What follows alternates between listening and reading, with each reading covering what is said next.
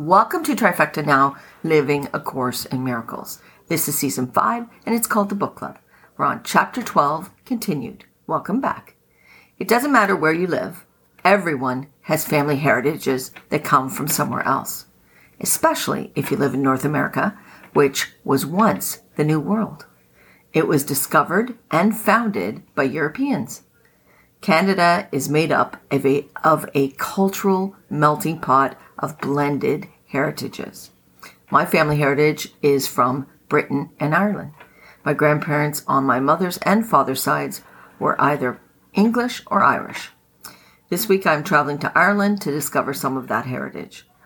On my personal journey to discovering my divinity, I was drawn to the energy of the Emerald Isle. This has been a goal of mine for quite some time. I look forward to this physical journey. When energies are felt and explored, it can be a spiritual journey, a kind of vision quest. I have a direction for my trip, but not a destination. I'll let the wind take me where I need to go. It is much, it's not much different from the way I live my life here. Life is a journey, not a destination. Living in the moment requires that you pay attention to the now. Today we'll cover chapter 12, the Holy Spirit's curriculum. I will cover five sections the, divi- the vision of Christ, looking within, the attraction of love for love. We're going to start chapter 13, the guiltless world, do the introduction and guiltlessness and vulnerability. So let's begin. In my book, that's on page 227, The Vision of Christ. Paragraph one The ego is trying to teach you how to gain the world, whole world, and lose your own soul. The Holy Spirit teaches that you cannot lose your soul and there is no gain in the world, for of itself it profits nothing. Sentence six, a little further down, says you cannot sell your soul, but you can sell your awareness of it. You cannot perceive your soul, but you will not know it while you perceive something else as more valuable. Paragraph 2 says the Holy Spirit is your strength because he knows nothing but the Spirit as you. He is perfectly aware that you do not know yourself and perfectly aware of how to teach you to remember, next page, 228, what you are. Paragraph 3 says, You do not want the world. The only thing of value in it is whatever part of it you look upon with love. This gives it the only reality it will ever have. Its value is not of itself, but yours is in you. As self value comes from self extension, so does the perception of self value come from the extension of loving thoughts outward. Make the world real unto yourself, for the real world is the gift of the Holy Spirit, and so it belongs to you. Paragraph 4 Correction is for all who cannot see. To open the eyes of the blind is the Holy Spirit's mission, for he knows that they have not lost their vision, but merely asleep. He would awaken them from the sleeping of forgetting to the remembering of God. Paragraph 5 says, When you have seen this real world, you will surely, as you will surely do, you will remember us. Yet you must learn the cost of sleeping and refuse to pay it. Only then will you decide to awaken. And then the real world will spring to your sight, for Christ has never slept. Next page, paragraph 6 at the top says Every child of God is one in Christ, for his being is in Christ as Christ is in God. Christ's love for you is his love for his Father, which he knows because he knows his Father love for him. I'm going to just fix that one and basically say he's referring to that he is no different than us. He is our brother, and as he loves God, so do we. Sentence 5 says, As you perceive more and more common elements in all situations, the transfer of training under the Holy Spirit's guidance increases and becomes generalized. Generally, you learn to apply it to everyone and everything, for its applicability is universal. And paragraph 7 says, What is one cannot be perceived as separate, and the denial of the separation is the reinstate sorry, yeah, reinstatement of knowledge. And then the last sentence in that paragraph says, Heaven is your home, and being in God, it must also be in you. So that is that section, which is the vision of Christ. On page 229 of my book, Looking Within is the next section. Paragraph 1 starts with Miracles demonstrate that learning has occurred under the right guidance, for learning is invisible and what has been learned can be recognized only by its results. Next page. Paragraph 2 says Everyone in the world must play his part in its redemption in order to recognize that the world has been redeemed. Paragraph 3 says the Holy Spirit is invisible, but you can see the results of his presence, and through them you will learn that he is there. What he enables you to do is clearly not of this world, for miracles violate every law of reality as this world judges it. Every law of time and space, of magnitude and mass, is transcended, for what the Holy Spirit enables you to do is clearly beyond all of them. Perceiving his results, you will understand where he must be and finally know what he is. Paragraph 4 says, You cannot see the Holy Spirit, but you can see his manifestations. Sentence 6, a little further down, says, Do the, do the Holy Spirit's work, for you share in his function. As your function in heaven is creation, so your function on earth is healing. God shares his function with you in heaven, and the Holy Spirit shares his with you on earth. Paragraph 5 says, you see what you expect and you expect what you invite. Your perception is, is the result of your invitation coming to you as you send for it. Sent for it. Whose manifestations would you see? Paragraph 6 at the bottom says, I am the manifestation of the Holy Spirit, and when you see me, it'll be because you've invited him. For he will send you his witnesses if you will look upon them. Remember always that what that you see what you seek, for what you seek you will find. The ego, next page, finds what it seeks and only that. It does not find love, for that is not what it is seeking. Paragraph 7 says, I said before that what you project or extend is up to you, but you must do one or the other, for that is the law of the mind, and you must look in before you look out. As you look in, you choose the guide for seeing, and then you look out and behold his witnesses. This is why you find what you seek. What you want in yourself, you will make manifest, and you will accept it from the world because you put it there by wanting it. It goes back to that what you seek, you will find. That's where that expression came from. You know, it comes from the inner. Whatever we put out is what we're looking for. So we have to remember that. Paragraph 8 says, When you want only love, you will see nothing else. The contradictory nature of the witnesses you perceive is merely the reflection of your conflicting invitations. Paragraph 9 at the bottom says, The power of your of decision is your one remaining freedom as a prisoner of this world you can decide to see it right. What you made of it is not its reality, for its reality is only what you give it. You cannot really give anything but love to anyone or anything, nor can you really receive anything but love from them. If you think you have received anything else, it is because you have looked within and thought you saw the power to give something else within yourself. It was only this decision that determined, next page, what you found. For it was this decision for what you sought. Paragraph 11. When you have accepted your mission to extend peace, you will find peace, for by making it manifest, you will see it.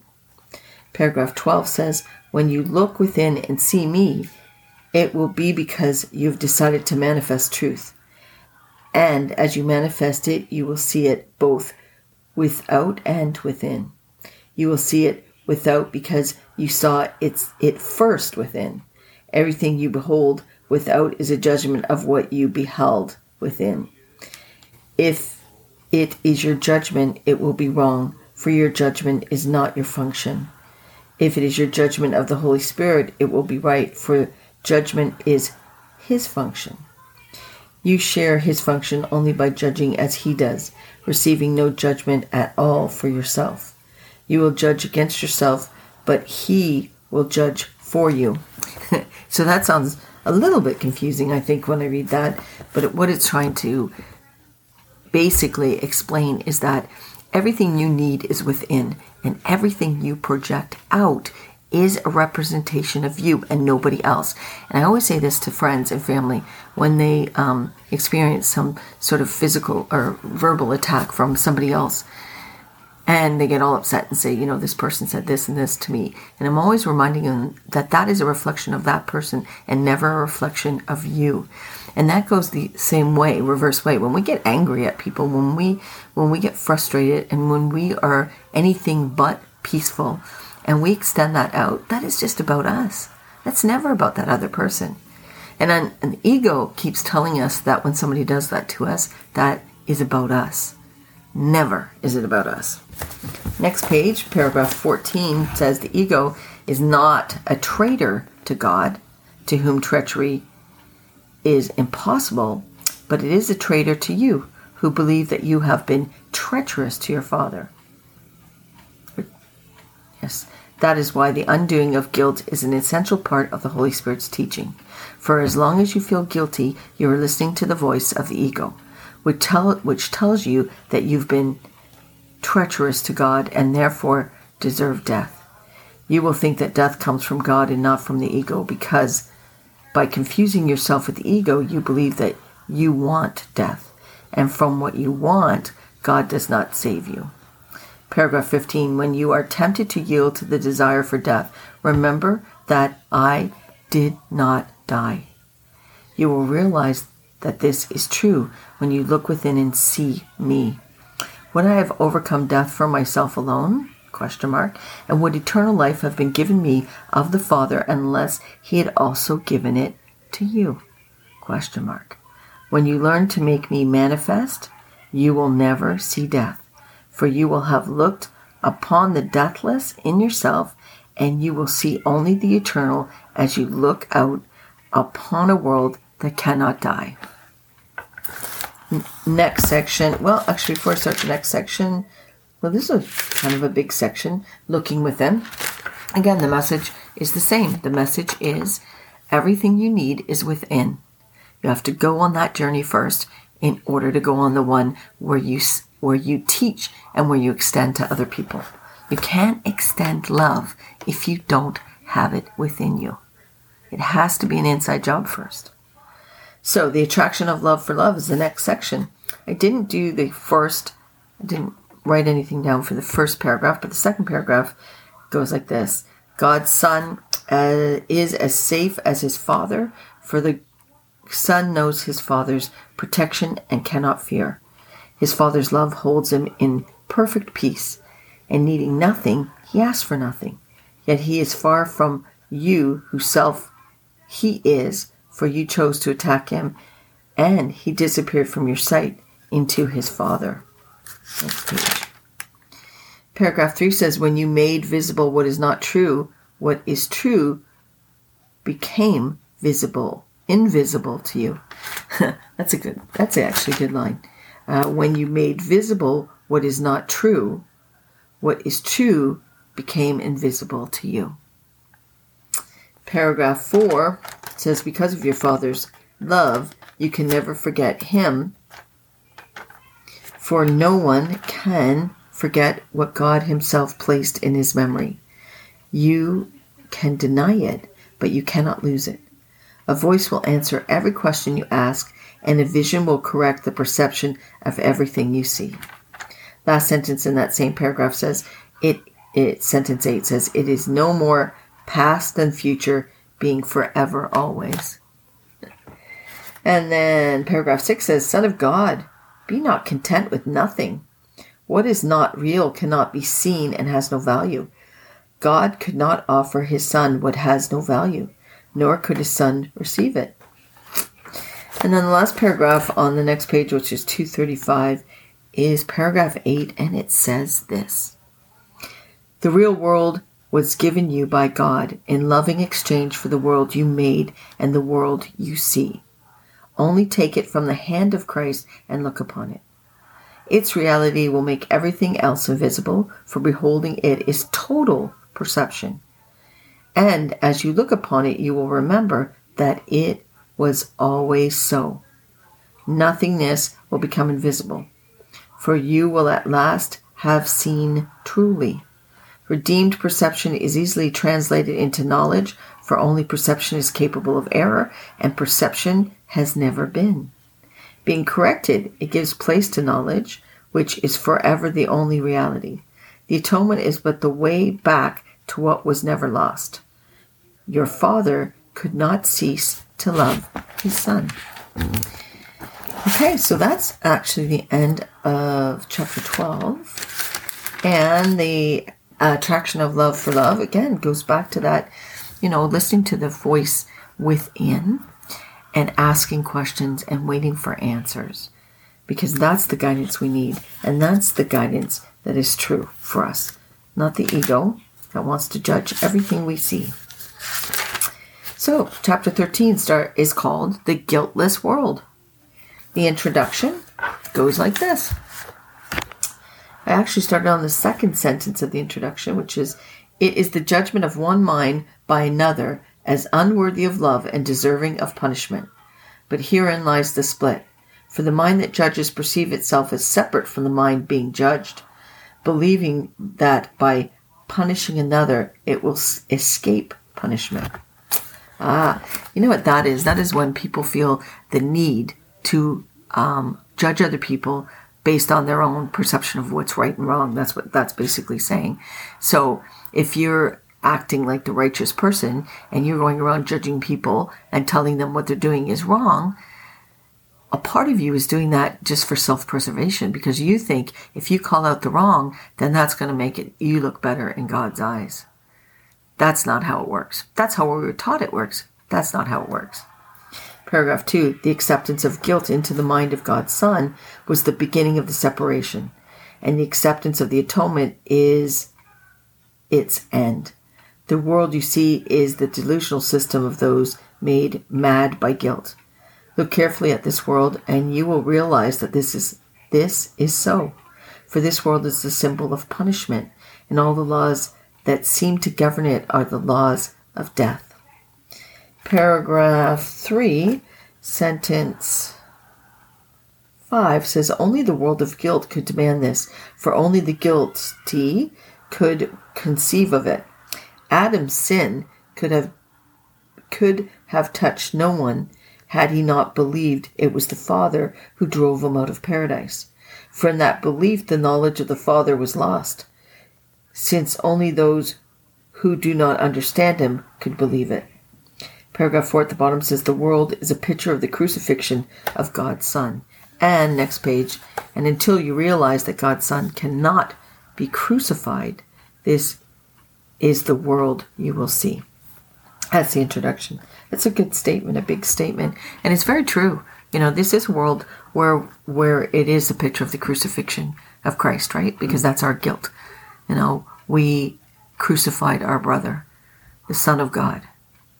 And by doing that, that made us bad people from now on. And we're always looking for redemption. But the message here is that you can't crucify someone who is eternal and never dies. That message we never got. And the la- last section I'm going to cover today is called Guiltlessness and Invulnerability, paragraph 1. Earlier, I said that the Holy Spirit shares the goal of all good teachers whose ultimate aim is to make themselves unnecessary by teaching their pupils all they know. Sentence. No, I'm going to keep going. The Holy Spirit wants only this.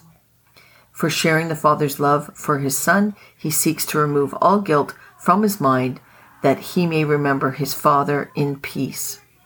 Peace and guilt are anti, uh, antithetical antithetical, which means opposing. Peace, I'm going to say it as that peace and guilt are opposing, and the Father can be and the Father can be in peace. Peace. Oh, I read that wrong. Peace and guilt are opposing, and the Father can be remembered only in peace. Sorry. Love and guilt cannot coexist, and to accept one is to deny the other. Paragraph 3. As you look upon yourself and judge what you do honestly, you may be tempted to wonder how you can be guiltless. Yet consider this you are not guiltless in time, but in eternity. You have sinned, this is in quotation marks, in the past, but there is no past. Always has no direction.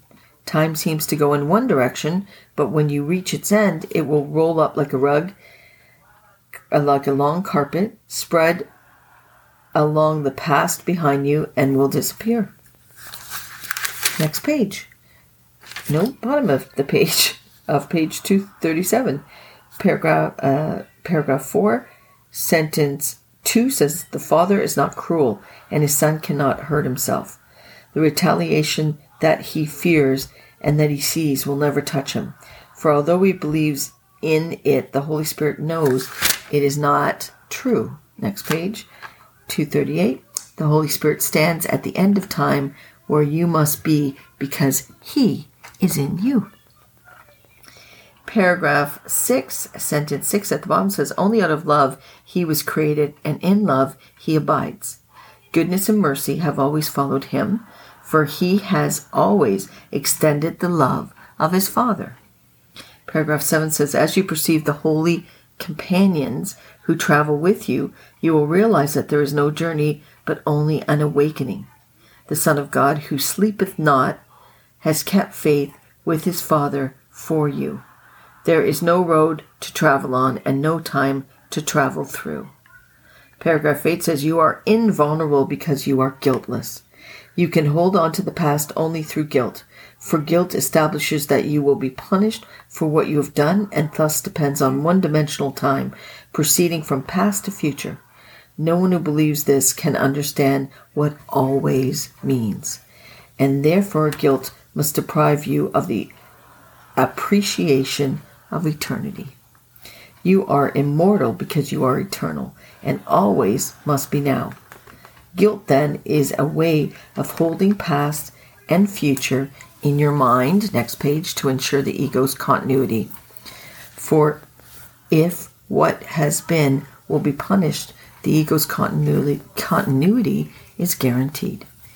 Paragraph 9 says accepting the atonement teaches you that immortality what immortality is for by accepting your guiltlessness you learn that the past has never been so the future is needless and will not be that's how I end this so this section called guiltlessness and invulnerability trying to remind us that there is no guilt that that living in the past and feeling guilty about what happened or any things you said or did is not real, and you have to let that go. And invulnerability, suggesting that we are invulnerable. We have no vulnerabilities, only if we believe them. And that's what the ego's job is, is to make us believe we're vulnerable and to make us believe we're guilty. Okay, so that is all I have for today. We'll continue with chapter 13 in two weeks, The Guiltless World. I will cover the following sections The Guiltless Son of God, The Fear of Redemption, The Function of Time, The Two Emotions, and Finding the Present. My online book club on Wednesday evenings is at 7 p.m. Eastern Standard Time. If anyone's interested in joining, please email me. There's no cost involved, and I will send you the link. Thank you for listening. I can be contacted by email at trifectanow3 at gmail.com if you'd like to ask a question, share a comment, or just say hello. Thanks for sharing the love. Remember, this is our journey. Let us together find our way. Live in this moment. It's the only one that truly matters. Always love, Denise.